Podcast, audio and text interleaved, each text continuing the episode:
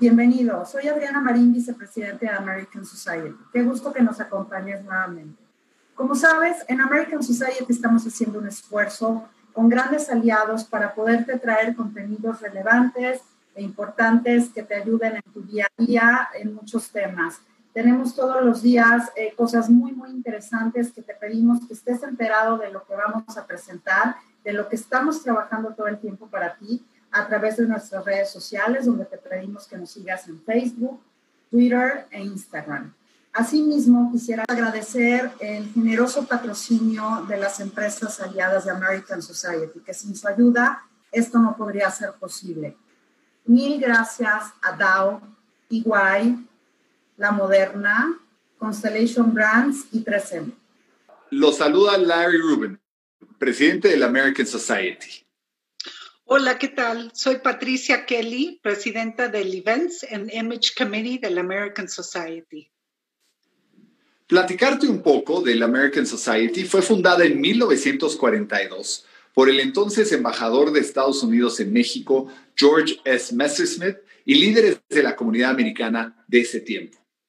El American Society a lo largo de los años ha venido haciendo una serie de eventos apoyando a la comunidad, eh, trayendo a mexicanos y americanos para que estén más eh, comunicados y verdaderamente construyendo puentes de amistad, de relaciones entre mexicanos y americanos, entre México y Estados Unidos. Hoy la comunidad americana son dos millones de norteamericanos viviendo en México, miles de empresas creando empleos para mexicanos y mexicanas y cientos de organizaciones lucrativas apoyando a la comunidad en la República Mexicana. Totalmente. Y aparte de esto, el presidente honorario de nuestra organización siempre ha sido y actualmente es el embajador de Estados Unidos en México. Hoy, Christopher Landau. Juntos, toda esta comunidad que Patty y yo les hemos platicado, hacemos el American Society y nuestro objetivo es poder ayudar y apoyar y coadyuvar para que la relación bilateral México-Estados Unidos trabaje y trabaje todavía más de cerca. Sean ustedes muy bienvenidos. Gracias. Hola, buenos días. El día de hoy es nuestro viernes de salud y bueno, nos acompaña el doctor Sidlo, que ya lo hemos, ya hemos tenido su, su presencia en otras ocasiones en el Viernes de Salud, siempre con temas tan interesantes y tan eh, que nos nutren, porque en realidad tiene una manera de presentar sus temas muy amigable y muy entendible para aquí, para los mundanos. Y bueno, el día de hoy nos va a platicar sobre las pastillas inteligentes. Y bueno, este, este tema cada día está más latente entre mucho entre los jóvenes, es el uso de las drogas con el objetivo de incrementar la capacidad cerebral. Y, el doctor nos va a comentar sobre sus consecuencias a corto, mediano y largo plazo. Y yo creo, doctor, que cuando, cuando las pastillas se convierten en el día a día, en, en parte del vocabulario de, la sociedad y lo vemos como algo ya muy, muy normal, creo que es tiempo de preocuparnos, ¿no?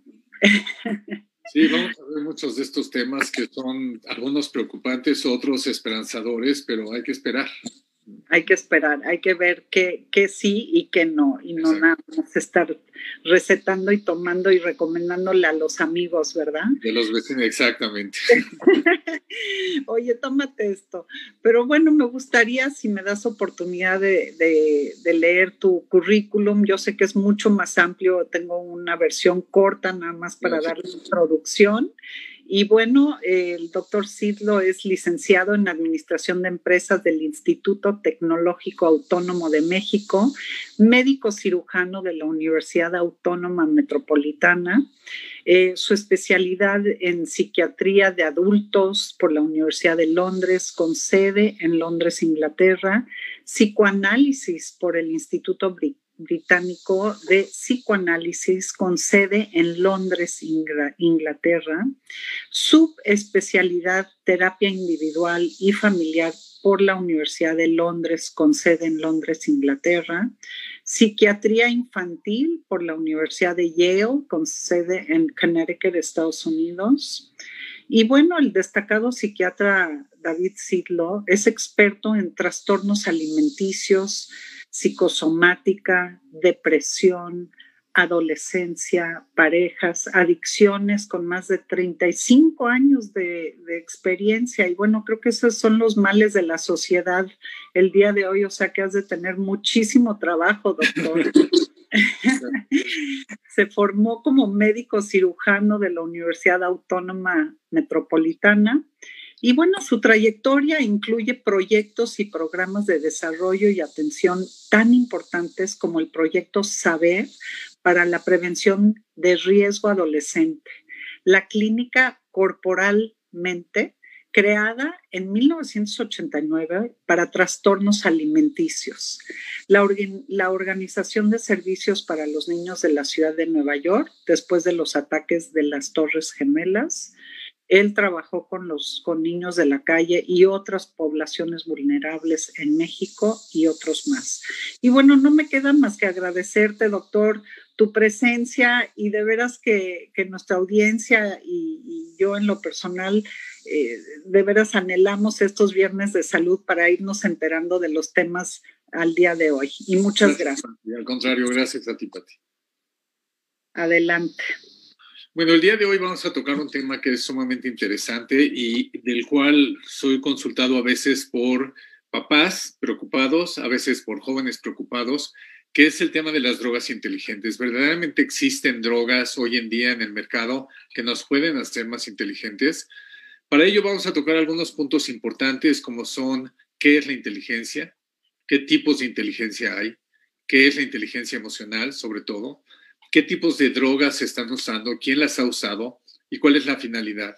Y después hablaremos de qué son los potenciadores cognitivos y cuáles son sus ventajas y sus desventajas para finalmente hablar un poquito de la investigación presente y hacia futuro. Espero que la plática les los deje con claridad en relación a algunas de las cosas que, algunos de ustedes pueden...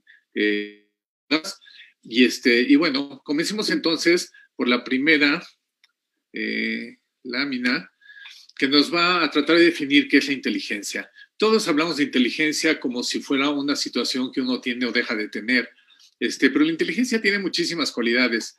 Lo primero es, vamos a definirla como una facultad que tiene la mente, que nos permite aprender, entender, razonar, tomar decisiones y formarnos una idea determinada de lo que es la realidad. Entonces, la inteligencia nos sirve para interactuar con el mundo externo es algo que es una, cualidad del cerebro y de la mente que nos ofrecen toda esta gama de situaciones eh, de aprendizaje y de conocimiento del mundo real. Sin embargo, la inteligencia no supone nada más el aprendizaje de un texto o una habilidad académica específica. Y ahí es donde yo muchas veces le digo a la gente, cuando hacemos exámenes en las escuelas, lo que están probando es nuestro conocimiento, no nuestra inteligencia. Eh, exámenes como los TEPS para los médicos, el ENARM aquí en México para los médicos, el GMAT y otros eh, exámenes que, que, la gente realiza, no están probando su inteligencia ni su capacidad de raciocinio necesariamente. Están probando su conocimiento y algunas habilidades académicas muy específicas, no la inteligencia. Es importante recordar esto, porque la inteligencia es una capacidad mucho más amplia que esto, es una capacidad profunda, que tiene como finalidad el que nos podamos comunicar, el que entendamos nuestro entorno, el que entendamos qué significan las cosas que nos rodean, que le podamos dar sentido a lo que pasa en el mundo de afuera, pero también a lo que pasa en el mundo interno, y que podamos integrar todo esto en un solo proceso que hace que nuestra vida fluya. Vean lo importante que es la inteligencia, lo importante que es entender qué es lo que nos ofrece y cómo está planteada por su raíz etimológica, que viene del latín intelligere, quiere decir saber elegir entre opciones para poder resolver un problema. Entonces, fíjense lo importante que es esto. Cuando hablamos de inteligencia, no se trata de adquirir conocimientos y ahí tenerlos y usarlos de vez en cuando.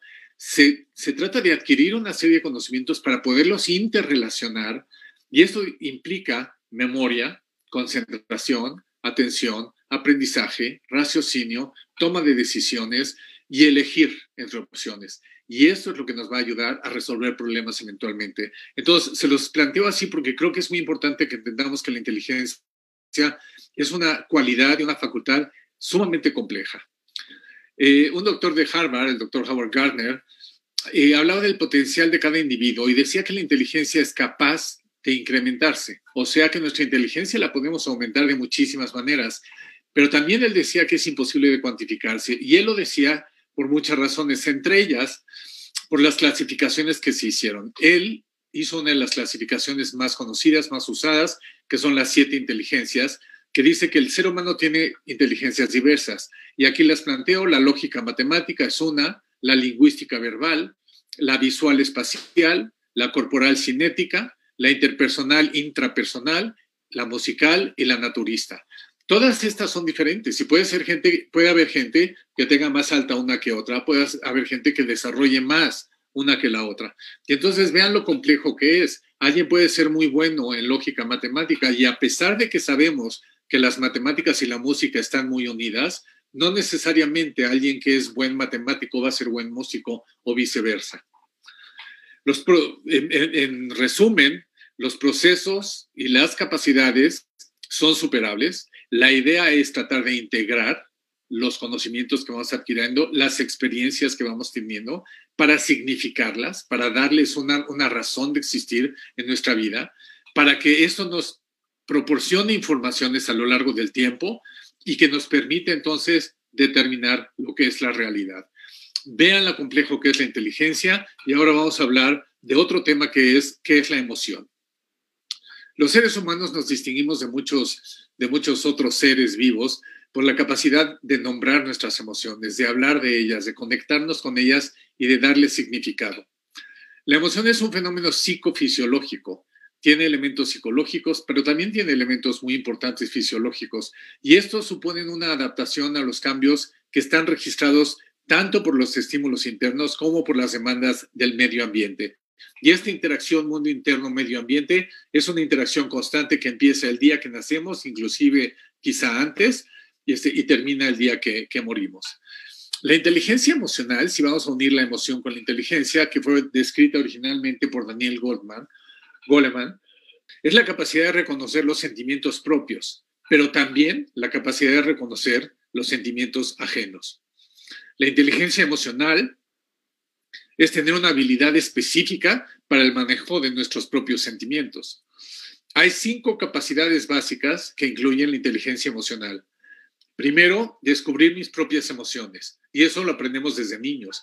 Las madres nos van decodificando el mundo, nos van ayudando a entender lo que sentimos, le vamos poniendo nombre y a lo largo de la vida podemos descubrir estas emociones y nombrarlas. Las tengo que reconocer, pero también tengo que aprender a manejarlas.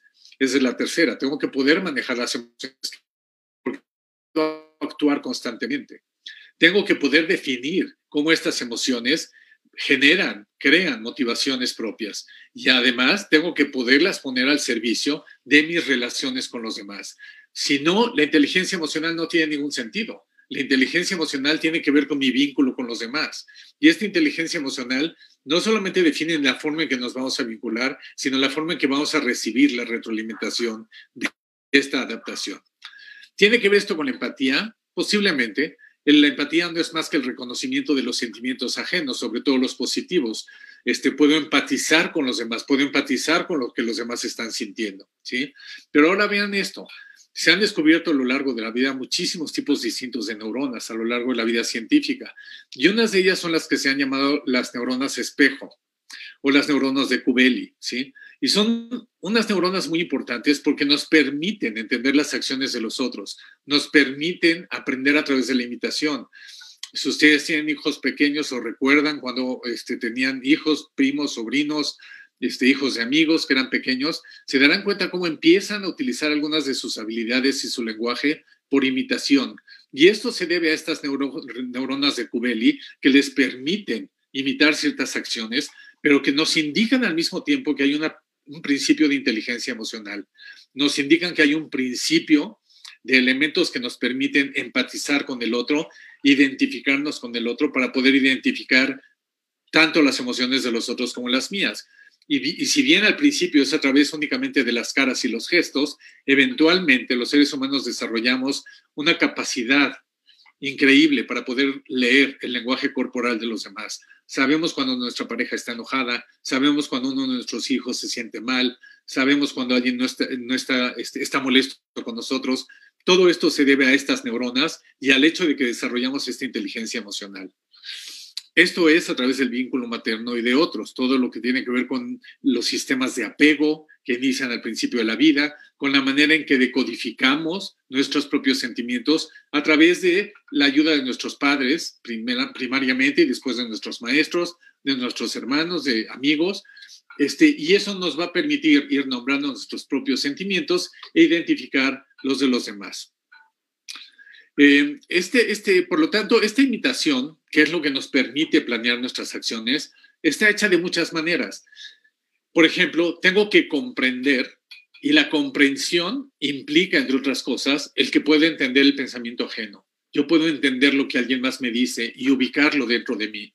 Puedo además de, decodificar las intenciones que tiene el otro. Lo puedo hacer a través del lenguaje no verbal que tiene, el lenguaje corporal que tiene la persona, o a través de los vínculos, o a través del, del lenguaje verbal que está utilizando. Pero vean, todo esto tiene que ver con lenguaje emocional.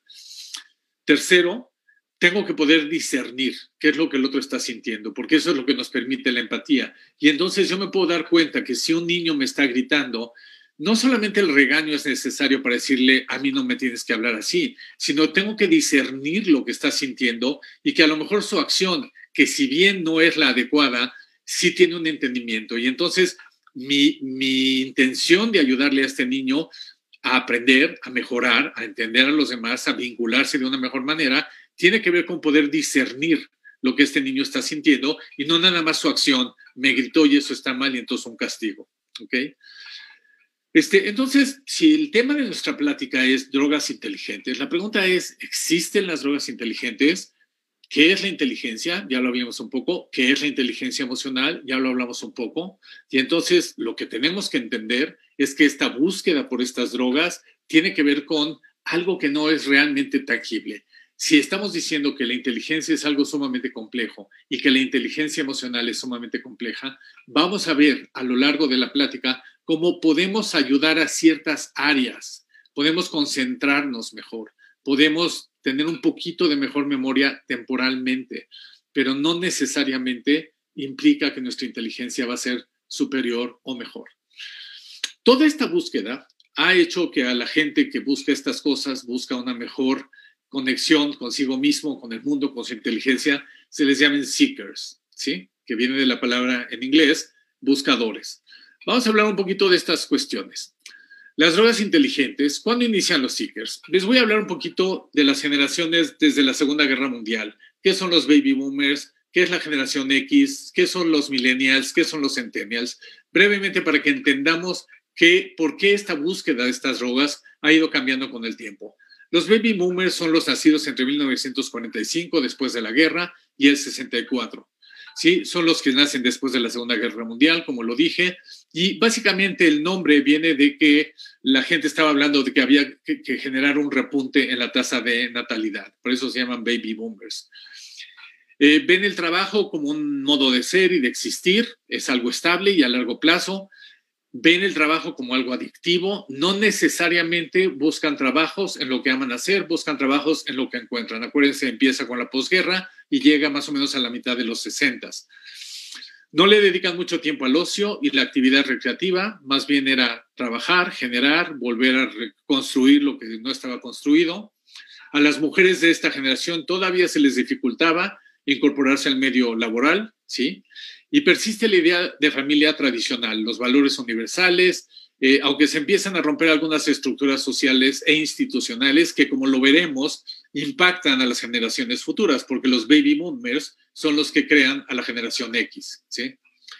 Eh, perduran valores familiares como un intento de resarcir el dolor de la carga de las dos guerras mundiales. Y esto se vive multigeneracionalmente, los abuelos viven la Primera Guerra, eh, los papás viven la Segunda Guerra y los hijos nacidos de estas familias están tratando de resarcir el dolor con el que cargaron. Estos bebés eventualmente se convierten en los papás de la siguiente generación, que es lo que se conoció como la generación X. La generación X son los nacidos entre el 65 y el 81. Eh, son hombres y mujeres los que se les denominaba X, trabajan mucho, pero también logran un equilibrio y son felices con sus propias vidas. Y esto se debe mucho a que la generación anterior, los baby boomers, tratan de hacer que sus hijos no tengan que pasar por lo mismo, que no tengan que vivir lo mismo, ¿sí? Y entonces los impulsan a hacer más cosas. Este, son los que vieron el nacimiento del Internet y de los avances tecnológicos, ya por ahí de, de los 60 se empieza a ver todos estos cambios. Son marcados por grandes cambios sociales y tecnológicos, y piénsenlo, desde los 65 hasta el 81, cambios políticos, familiares, en los roles sexuales, este, en la liberación sexual femenina, en, fin, eh, hay una serie de cambios sociales y tecnológicos muy importantes que marcan esta generación. A esta generación se le llama durante una época la generación perdida o la generación Peter Pan, porque evidentemente la generación anterior no entendía cuáles eran sus motivaciones. Eh, eh, pueden hacer convivir equilibradamente la relación entre la tecnología y la vida activa presencial. O sea, la tecnología la utilizan para la escuela, para el estudio, para ciertas búsquedas, pero no necesariamente para interactuar con otros seres humanos. Eso sigue siendo fundamentalmente presencial. Buscan trabajo y aceptan las jerarquías institucionales y tienen a balancear el trabajo, la familia y el tiempo personal mucho mejor que los baby boomers. Son los padres de los millennials, esta generación X, lo cual los lleva a hacer esfuerzos adaptativos con la generación que les sigue sin darse cuenta que ellos crearon esa generación, que son los famosos millennials. Vamos a hablar entonces de la generación Y, que también se le conoció así, o los millennials, que son los nacidos entre el 82 y el 94. Estos son este, chavos que nacen ya muy adaptados a la tecnología. La vida virtual no es más que una extensión de la vida real. La vida virtual se vive constantemente y cotidianamente. Conservan algunos de los códigos de privacidad en relación a lo que exponen o no en el Internet, todavía no los rompe totalmente, y se consideran una generación de multitaskers. Durante una época, yo me acuerdo yo mismo en alguna época, hace muchos años, entrevistando gente y les preguntaba, eh, ¿y usted es un buen multitasker? Como si fuera un valor. Pero vean ustedes lo que ha pasado en los últimos años. Mucha investigación había, ha habido y se ha demostrado que el multitasking puede dañar el cerebro y la carrera. Esto es un estudio de la Universidad de Stanford. Este, estudio se hizo muy interesante, se le dio una serie de, metas que tenían que cumplir a los jóvenes y a unos se les dijo que la podían hacer como ellos quisieran y a otros se les dijo que forzosamente la tenían que hacer secuencialmente, no podían hacer la 2 hasta que habían acabado la 1. Curiosamente, los que la hicieron secuencialmente la acabaron antes y con mejores resultados que las que la hicieron simultáneamente. O sea, los multitaskers no concluyeron la meta adecuadamente y sus ratings fueron más bajos. Esto llegó a unas conclusiones interesantes. Número uno, que ser multitasker reduce la efectividad. ¿Por qué? Porque reduce la atención y la organización y la concentración. Además, se deja de considerar como una habilidad especial ser multitasker y, e incluso ha llegado a plantearse que puede llegar a causar algún tipo de daño cerebral.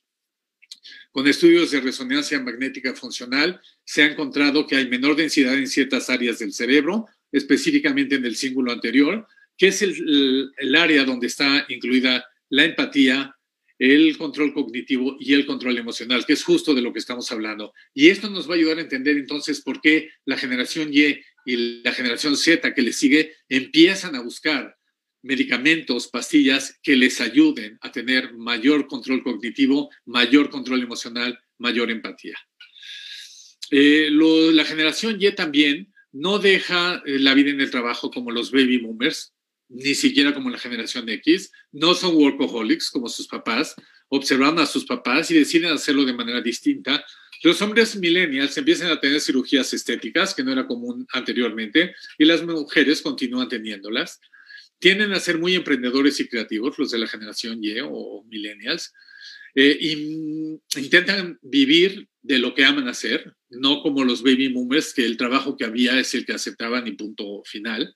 Tienden a ser muy idealistas, pero además de eso, aman el entretenimiento, vivido a través de la tecnología. Empiezan a jugar todos los juegos de Internet, los juegos eh, son típicos, los, este, todos los aparatos de la televisión que se usaban, este, el Wii y el, eh, se me van los nombres, pero este, y tienen que, empiezan a utilizar los teléfonos celulares para los juegos también.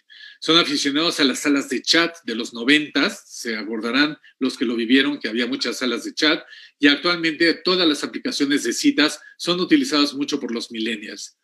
Pasaron por algunos cambios. No pasaron por el cambio de los acetatos, de los discos de acetato a cassettes y a los 8-tracks, pero sí les toca el cambio de los CDs al DVD, al MP3, al MP4 y ahora parece ser que estamos regresando a los acetatos nuevamente.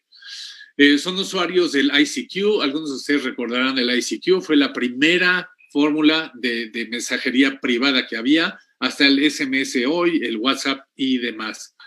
Aman viajar y conocer al mundo, pero aman más subir sus fotografías a las redes sociales. Entonces, lo importante no es el viaje necesariamente, lo importante no es la comida que estoy comiendo, es subirla al Internet y que todos los demás la puedan ver. Duran en sus trabajos un promedio de dos años, eh, pero a veces son dos meses, ¿sí? No tienen este, este eh, compromiso con los trabajos ni necesariamente con las relaciones, a diferencia de la relación X que tienen a ser más estables. Heredan de la generación X la idea de que todo es desechable y la llevan a otro nivel. Y entonces tienen relaciones desechables, trabajos desechables, todo lo que les rodea básicamente es desechable. Y entonces viven en un mundo un poquito distinto al que el resto de las generaciones anteriores lo veía. Y finalmente llegamos a la generación Z o a los centennials, que son los nacidos en el 95 hasta el día de hoy. Sin embargo, quiero hacer una pequeña observación. Desde la época de la pandemia del año pasado, se empezó a llamar a los bebés nacidos en esta época COVID, COVIDians. Entonces, no son millennials, no son centennials, son covidians. ¿Por qué? Porque se sabe que van a haber nacido en una época en la que había todo lo que veían es gente con máscaras eh, y, en fin, todo lo que hemos estado viviendo ahora. Ya veremos en un par de años cómo se desarrollan estos bebés nacidos en esta época. Pero regresemos a los centennials. Son absolutamente nativos digitales, nacieron con un teléfono en la mano, casi casi. Son autodidactas, aprenden muchas cosas por tutoriales digitales.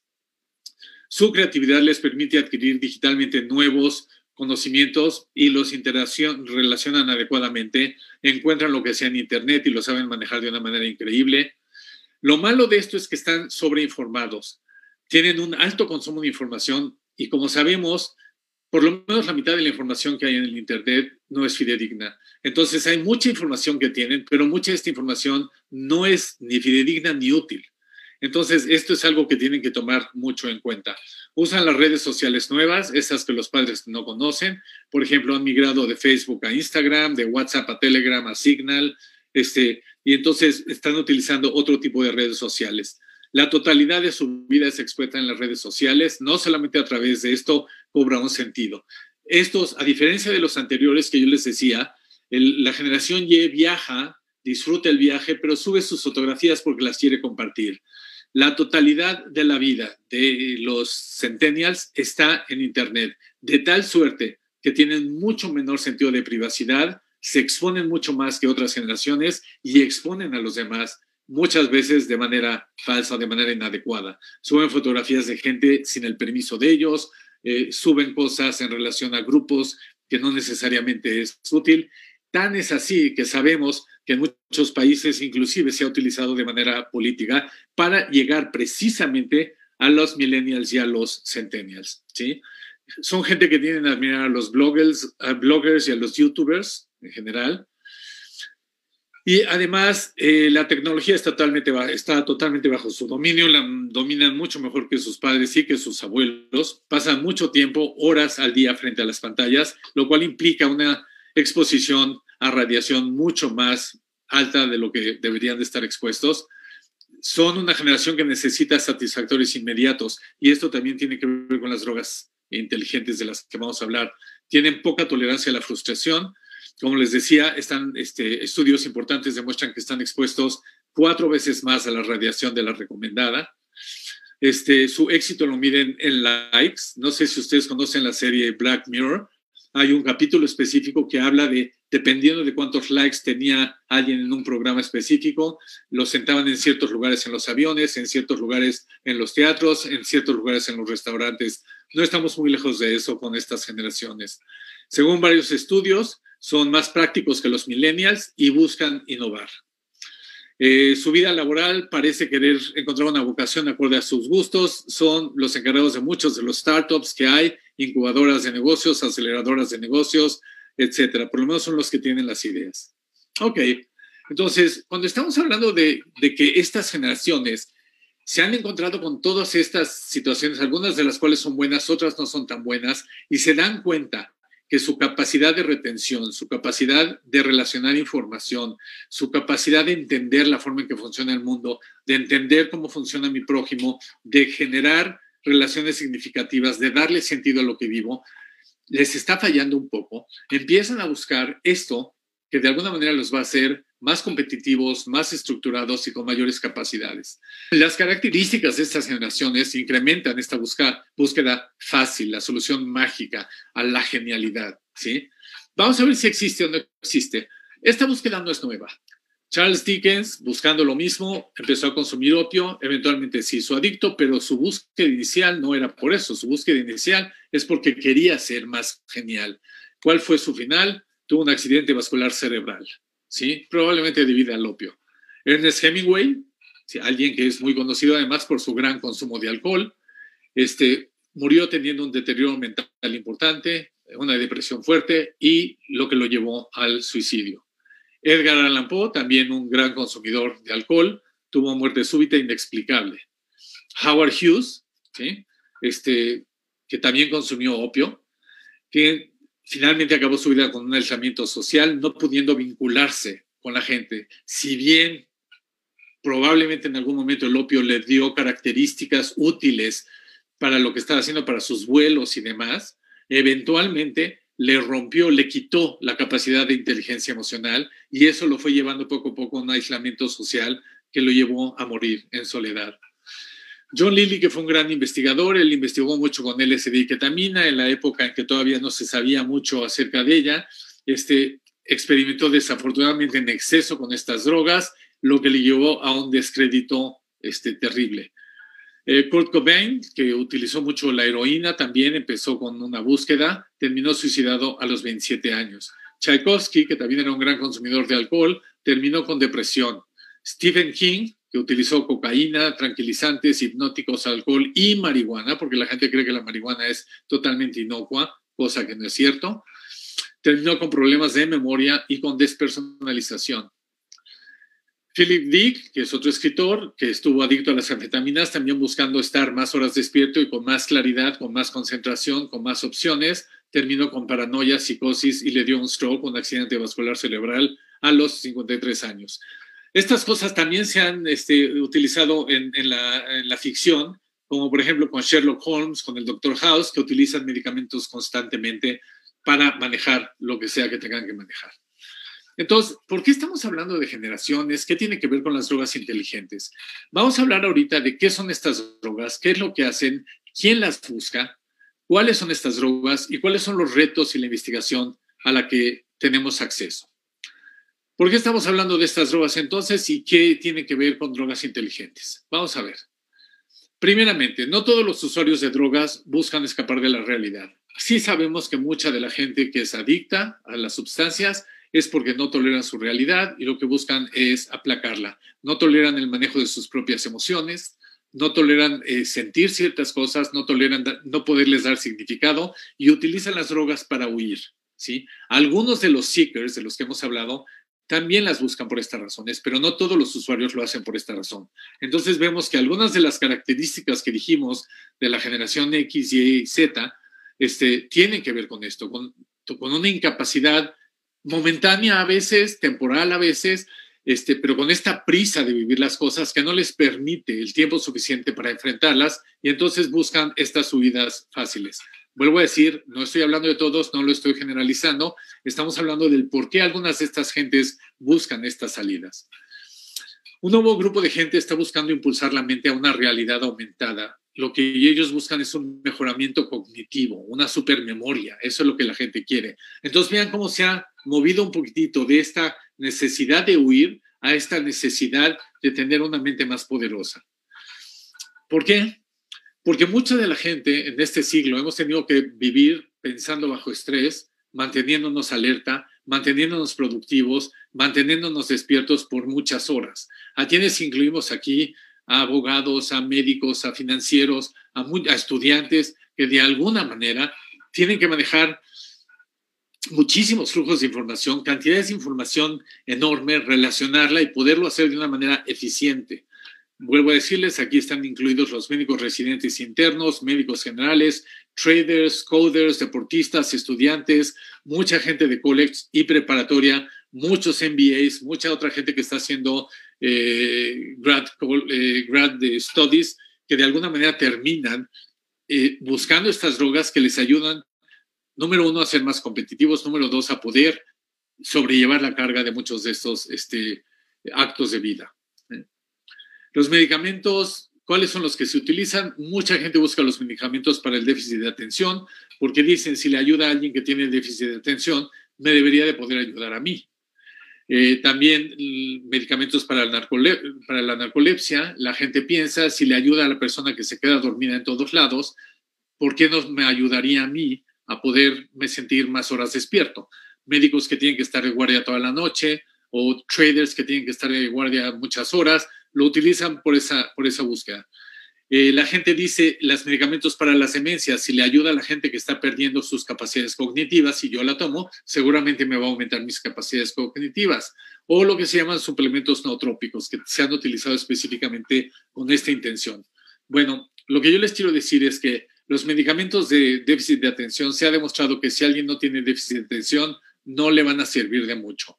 Los medicamentos de la narcolepsia, si alguien no tiene problemas de narcolepsia, no le van a servir necesariamente para estar más horas despierto, o si le llegan a servir, no va a ser libre de coste en su salud mental y en su salud neuronal. Los medicamentos para las demencias los pueden uno tomar para otras, por otras razones, se utilizan para otras cosas, pero no necesariamente les van a aumentar su capacidad cognitiva. Vamos a verlos un poquito con más detalle. ¿Cuáles son estas drogas? Normalmente se está utilizando muchísimo en Estados Unidos las anfetaminas y las dexoanfetaminas, como son el Adderall. Pueden ver una, serie en la televisión, un documental.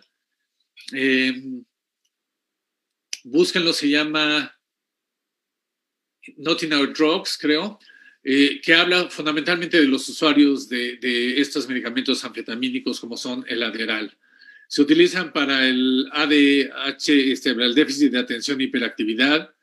Este, se ha utilizado un poquito para mejorar la memoria consciente a largo plazo, un poquito si funciona para la memoria. No sirven estos medicamentos para la memoria implícita o práctica, o sea, para cuestiones prácticas no sirven. El tipo de memoria que necesitamos para hacer ciertas cosas. Este, y hay estudios mixtos en cuanto a la memoria ejecutiva, o sea, planear, hacer exámenes y demás. Entonces, aunque se toman, muchos estudiantes las toman para pasar exámenes y demás, y algunos de ellos dicen que si les sirven, probablemente les han servido porque les aumenta un poquitito su memoria consciente, nada más.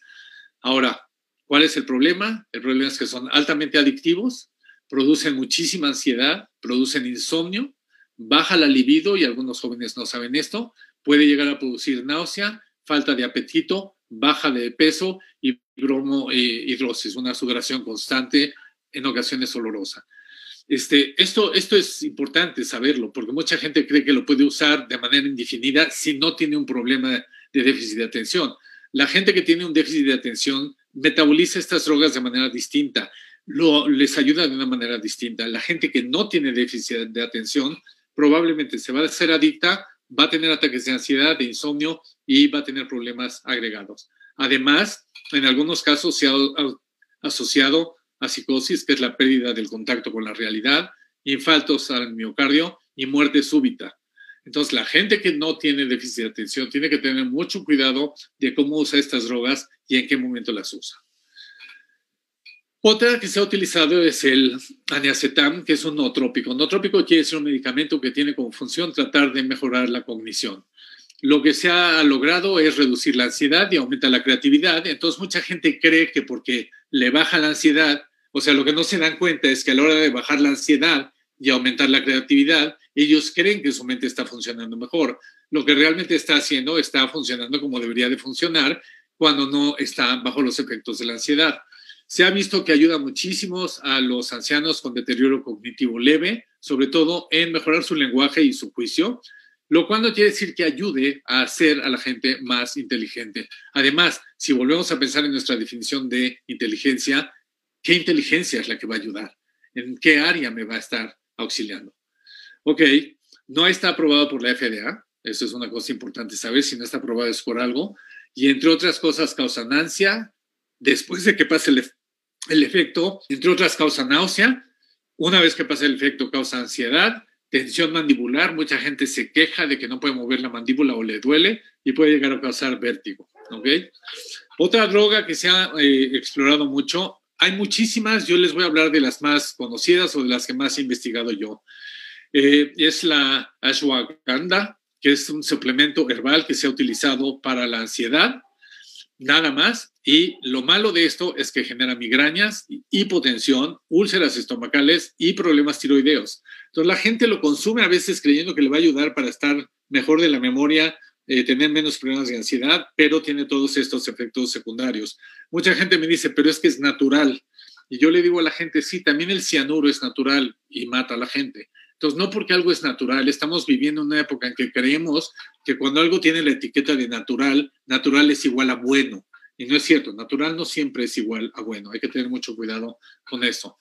Hay otras, este, una de las que he visto es la, creatina, y esto ayuda a la cognición en gente que tiene eh, falta de sueño. Si ayuda a que uno se pueda concentrar un poquito mejor. Algunos médicos lo utilizan después de guardias y demás. Eh, se ha utilizado en deterioro cognitivo leve en combinación con otros medicamentos con pacientes que tienen eh, problemas que terminan siendo demenciales como la Corea de Huntington o el Parkinson. ¿Cuáles son los problemas que ocasiona? Problemas eh, gastrointestinales importantes, aumento de peso y ansiedad. El donepecilo, que es un medicamento que se utiliza para la memoria, sobre todo gente que tiene problemas de Alzheimer y demás, este, ayuda en la memoria con ciertas habilidades complejas para algunas de estas gentes. Está aprobada por la FDA para problemas de Alzheimer y para memoria eh, procedural, o sea, cosas que tenemos que hacer. Pero vean, desafortunadamente, como todo tiene sus problemas, tiene problemas de sueños diversos, pacientes con Alzheimer que yo les he dado estos medicamentos, sí terminan teniendo algunos problemas de sueño importantes, se les revierte el sueño, se les quita el apetito, algunos de ellos se quejan de muchas náuseas y vómito, y algunos de ellos llegan a ser tan serios que hay que retirarles el medicamento. Entonces, también hay que tener cuidado con estos medicamentos y no pensar que uno, como en México, muchos de estos medicamentos se consiguen sin recetas, la gente cree que lo puede comprar y usar, y, este, y la verdad es que sí tienen algunos problemas importantes. Estos son a corto plazo, a largo plazo tienen muchísimas otras complicaciones. Eh, el Ritalin, que es otra forma de anfetamina, que es el metilfenidato, que también se ha utilizado por algunas gentes, se utiliza para el eh, déficit de atención, mejora un poco la, capacidad de enfocarse y la memoria. Está aprobado por la FDA para el déficit de, atención y para ayudar a la gente mayor con déficit, con deterioro eh, cognitivo temporal, ¿sí? está relacionado a la dosis este, con dosis muy altas el efecto que se logra es un efecto opuesto. Entonces, mucha gente lo empieza a tomar y como se siente bien porque se pudo concentrar mejor en un examen o algo, toma una dosis mejor la próxima vez y el efecto que tiene es exactamente lo opuesto. Además, tiene muchísimos problemas, ¿sí?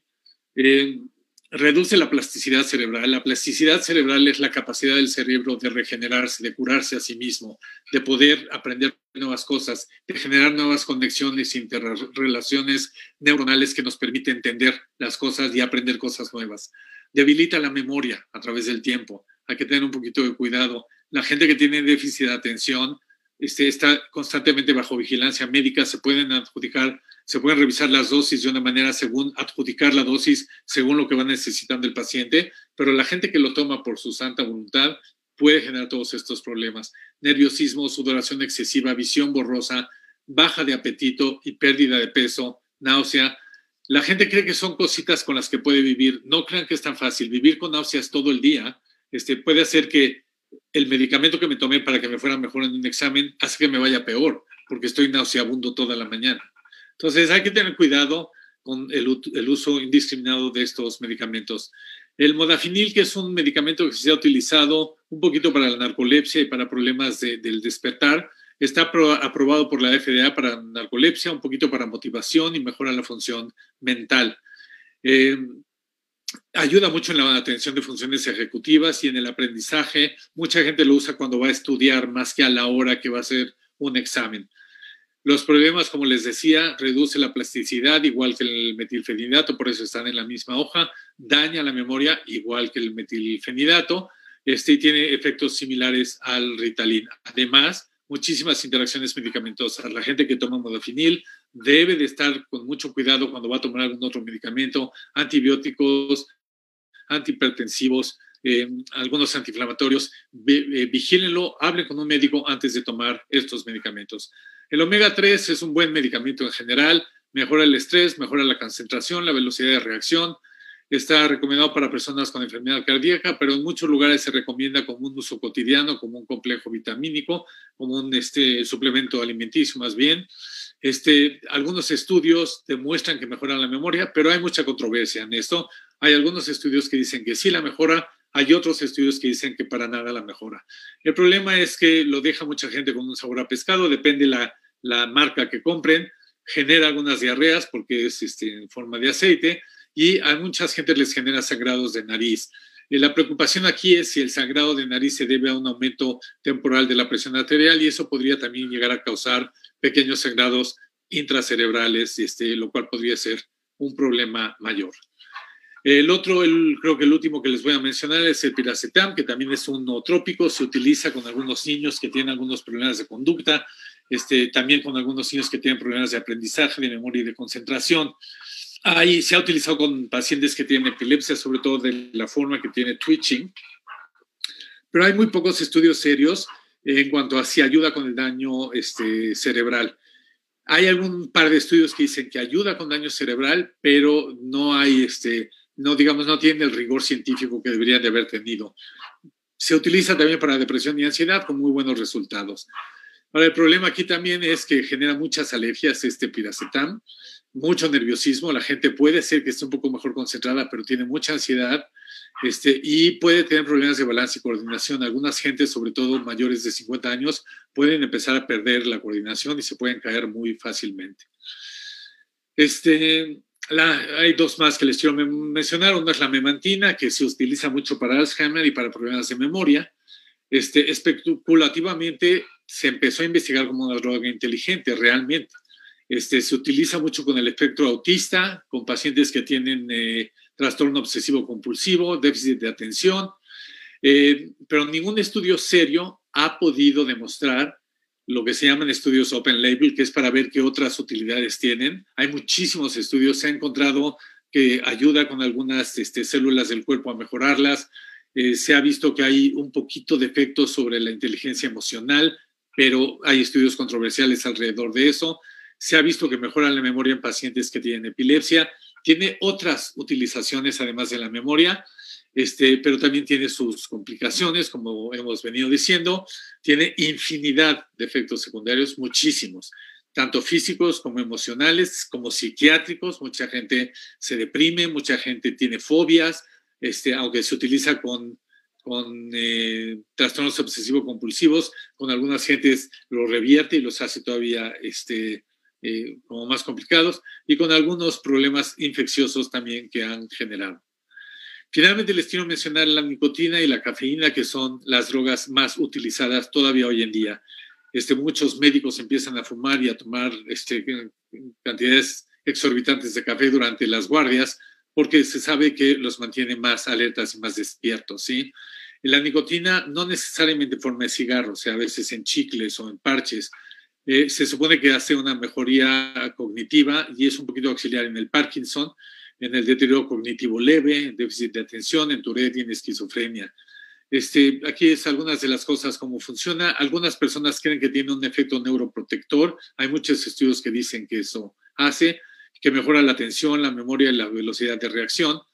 Este, algunas personas lo consideran la mejor droga inteligente hasta el día de hoy. El problema es que cuando es en cigarros, el daño posible, el, daño de un cáncer pulmonar o de otros cánceres debidos al consumo de los otros 3.999 químicos que tienen los cigarros, pues este, lo hace muy dudable. La gente que lo consume en forma de chicle y de, de parches este, puede tener algunas otras reacciones secundarias, como pueden ser problemas cardiovasculares, que también aparecen. Este, hay muchos casos de sobredosis, no porque la gente que come chicles y luego se pasa y este, se come 30, 35 chicles al día, este, lo cual puede generar problemas de sobredosis con problemas cardiovasculares importantes, ¿sí? Cánceres, uh, se puede desarrollar tolerancia e inclusive adicción a la nicotina. Y finalmente la cafeína, que todos conocemos, mucha gente consumimos café, lo hacemos por el gusto del sabor, lo hacemos por la cafeína que nos da y también porque de alguna manera tiene otros efectos antioxidantes y demás de los que no vamos a hablar el día de hoy, pero este, algunas gente se siente con mayor capacidad de concentración, arquitectos que tienen, eh, estudiantes de arquitectura que tienen que hacer planos toda la noche, se la pasan tomando café, eh, médicos que están estudiando o residentes, este, abogados, todo, todos los estudiantes que de repente tienen que estudiar, buscan estas soluciones. Este, vamos a hablar de la investigación. Ya les mencioné algunas de las drogas inteligentes. Como vemos, todas tienen pros y contras. Todas pueden ayudar un poquito, sí tienen efectos benignos, pero hay que valorar contra eso los efectos negativos que pueden tener. La investigación ha demostrado que todas estas drogas tienen muchos efectos secundarios nocivos, sobre todo a largo plazo.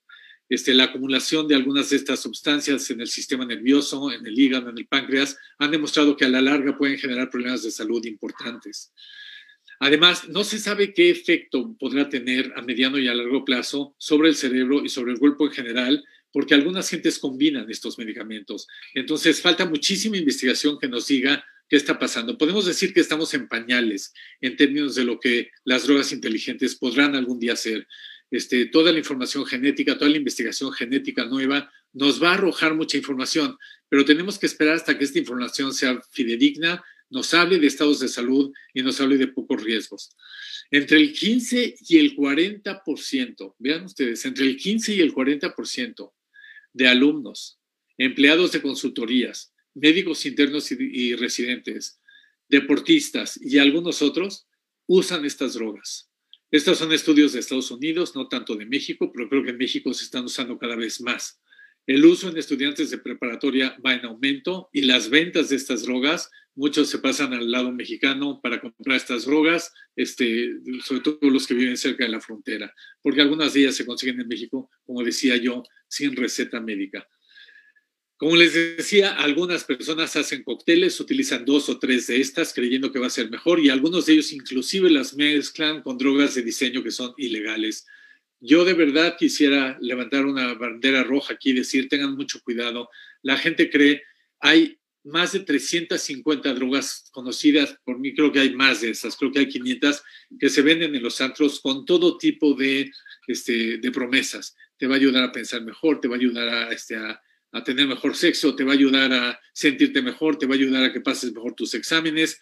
Muchas de estas drogas se hacen en el garaje de una casa mezclando medicamentos este, y no tienen realmente ninguna investigación ni ninguna promesa cumplible dentro de lo que se está ofreciendo. Tengan mucho cuidado. Este, el daño que se pueden causar al cerebro, al sistema nervioso o algún otro órgano puede ser muy importante. Creo que la investigación con estas drogas inteligentes nos plantea aspectos éticos y legales muy interesantes. En algunos de los congresos a los que yo he asistido y demás, se habla de algunas de estas drogas y se plantean estas cuestiones éticas. Por ejemplo, algunos alumnos se sabe que las utilizan para hacer el GMAT o algunos de estos exámenes que piden para irse a estudiar un MBA a Estados Unidos. Y la pregunta es, ¿debería de haber un control? ¿Realmente tiene mejor opción el alumno que tuvo acceso a una droga como estas que el alumno que no tuvo acceso a esta droga? Es una cuestión ética el permitir la utilización de esto, de la misma manera que se hace antidoping con algunos deportistas, no debería de hacerse un antidoping a la hora de un examen. Entonces, son aspectos legales y éticos que creo que vale la pena considerar por el mundo que estamos creando y por la este, competitividad y la desigualdad social que esto va o podría estar generando la venta y el consumo aumentan constantemente y más en países en donde no se requieren recetas y se consiguen fácilmente sin la investigación adecuada. Y entonces este, estamos viendo, sobre todo los psiquiatras, los neurólogos, nos encontramos cada día con más problemas, eh, pacientes que nunca habían vivido ataques de ansiedad, ataques de pánico. Eh, cuando yo hago la historia clínica, de repente un paciente de 30 años llega y me empieza a decir, toda la vida fui relajado, estuve muy bien, me funcionaban las cosas, de repente me empezaron a dar ataques de ansiedad y he caído en dos o tres ataques de pánico. Y cuando hago la historia clínica y empiezo a oír la cantidad de medicamentos no prescritos que han consumido, es muy fácil ligar entre el consumo de esos medicamentos y esos ataques. Quitar esos ataques de ansiedad y de pánico cuando son generados por situaciones como las que estoy platicando puede llevar varios meses o años. Entonces vean si el precio que se está pagando por el consumo de algunas de estas sustancias merece la pena. La pregunta más importante es esto. ¿De verdad estas drogas nos hacen más inteligentes o no? Y la respuesta es muy clara. Probablemente no.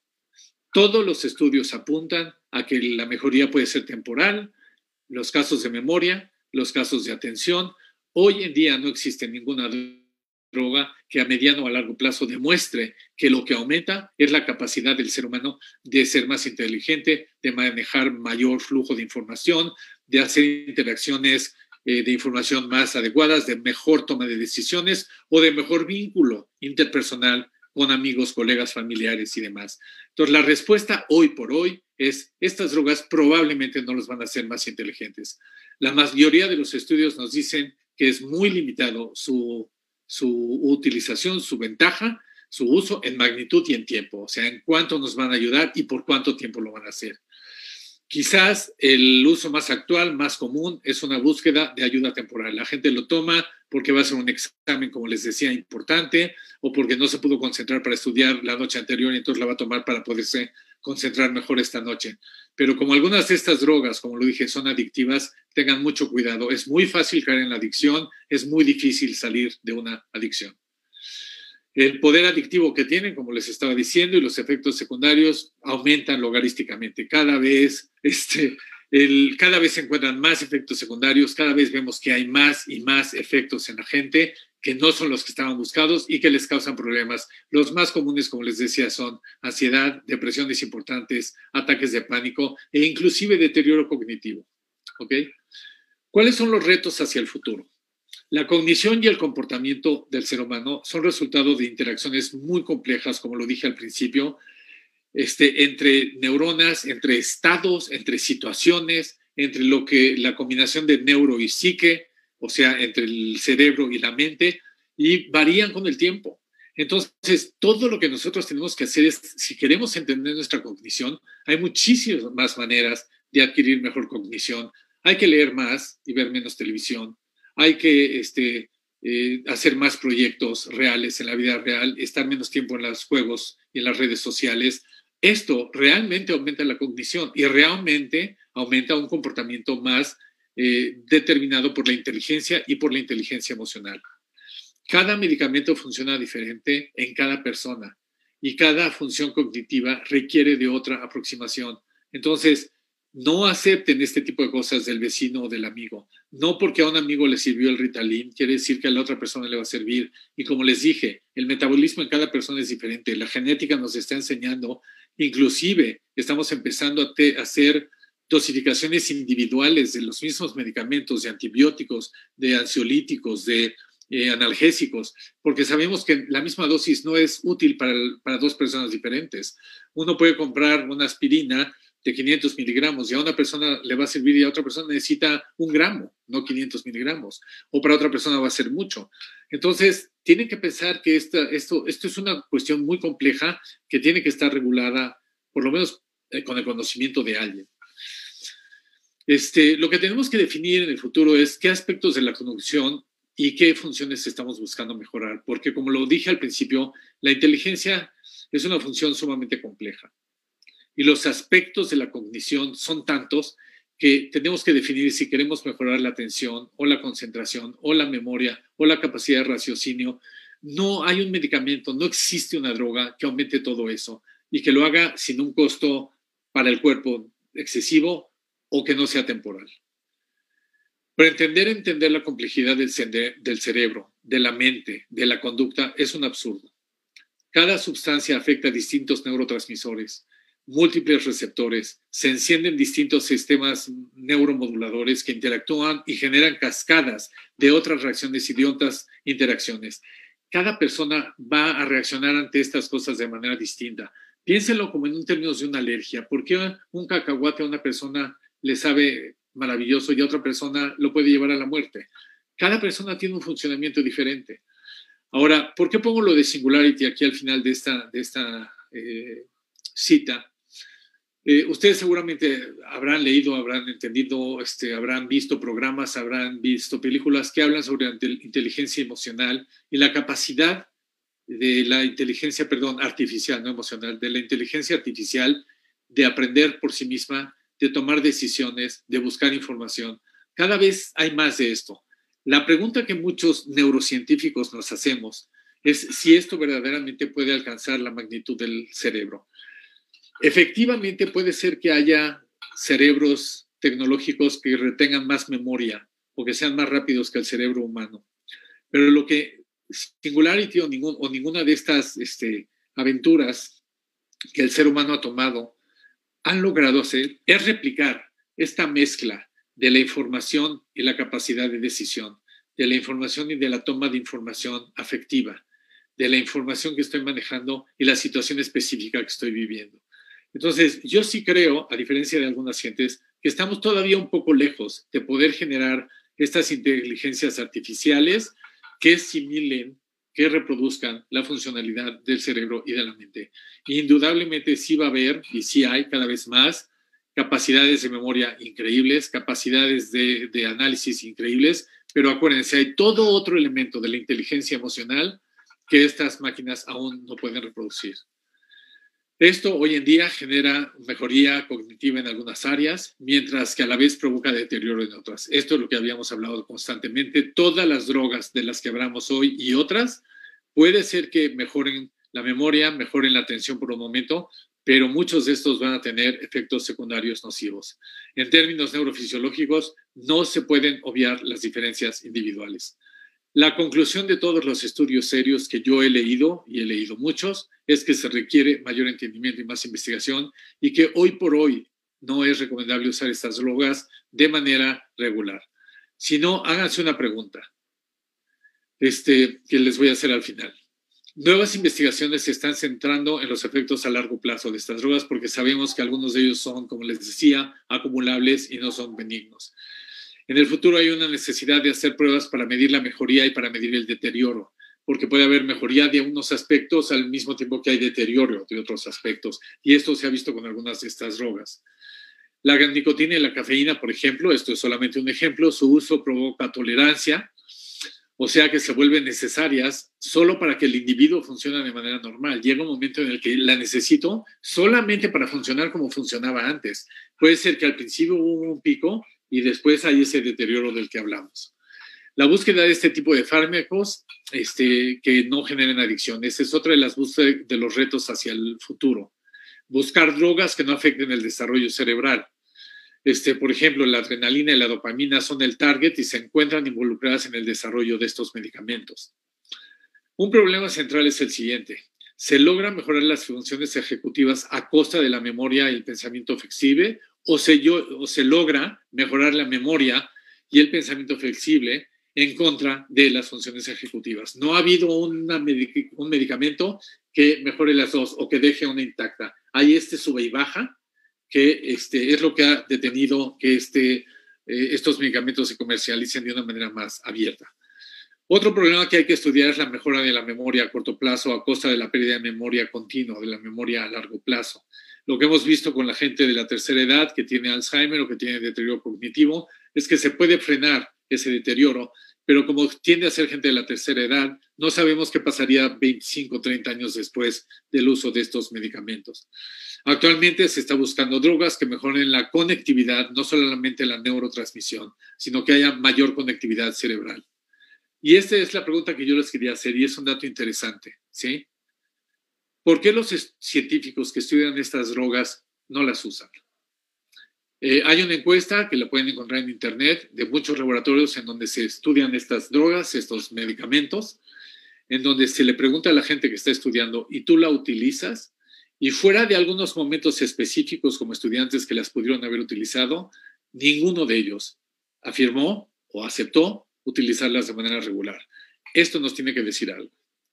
Muchísimas gracias. Espero que la plática les haya sido de su agrado y de su interés. y este, cualquier duda estoy muy contento de respondérselas. Gracias por su atención. Pues nada, muchísimas gracias, doctor. Como siempre, tan puntual, tan completa y tan clara tu presentación. Gracias, eh, no, Nos dejas este, mucho que pensar en, en este caso.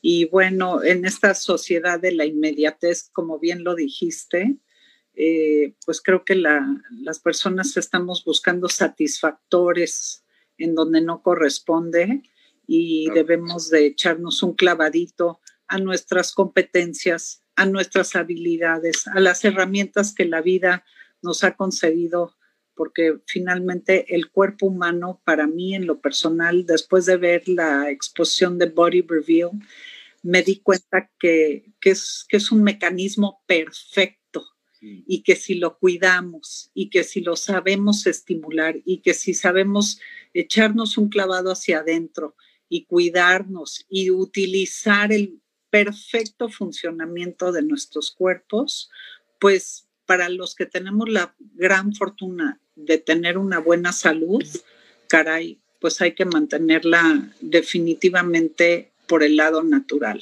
Y como bien lo, lo, dices, doctor, pues para las personas que tengan algún, algún padecimiento, alguna condición, bueno, entonces en esos casos acudir a los especialistas para que nos receten lo indicado. No podemos convertirnos en esta sociedad de personas que, que, nos automedicamos, que buscamos estimulantes, suplementos. Qué interesante que inclusive los suplementos naturales tienen sus efectos. Pues al final los medicamentos vienen de, de, mucho, de, de la naturaleza. ¿no? Sus orígenes. Entonces, pues caray, doctor, me, dejas con, una satisfacción de haberte escuchado. Yo creo que nuestra audiencia le va a servir muchísimo. Espero que escuchen y que lo vuelvan a escuchar y que lo difundan a la gente querida para que nos cuidemos y sepamos que el cuerpo humano es lo más preciado que tenemos. Muchísimas gracias, Patti. Estoy de acuerdo con lo que dices. Yo siempre le digo a la gente, el cerebro y el sistema nervioso es lo más el, el, aparato más perfecto que conozco en el universo. ¿Por qué querríamos destruirlo? Totalmente, no entiendo, pero yo la verdad sí soy un poquito más al natural y me enseñaron que pues que a la depresión acción y cuando tienes algún dolorcito pues pues distráete y ponte activo y piensa positivo porque de esa manera vas a dejar de pensar en el dolor y en, lo que te aqueja o en lo que te inventas que te aqueja. Claro, utilizar las herramientas personales, utilizar, tenemos una cantidad de herramientaje que no usamos de manera cotidiana y que efectivamente nos puede ayudar a ser mejores personas, más inteligentes, más empáticos este, y enfrentar nuestras situaciones de mucho mejor manera. Totalmente, doctor. Pues caray, este, la American Society, como siempre, te damos las gracias, este, nos enriqueces muchísimo todos los viernes que nos has amablemente acompañado y, de veras que, pues qué generoso has sido con, tu información. Muchísimas gracias. Gracias a ti, Pati, a la American Society, como siempre, y ya nos veremos prontamente. Seguramente. Muchísimas ¿eh? gracias. Hasta luego. Hasta luego. Y gracias por acompañarnos a toda la audiencia y al equipo de la American Society. Gracias por su apoyo y bueno, que tengan un lindo fin de semana. Hasta luego. Hasta luego.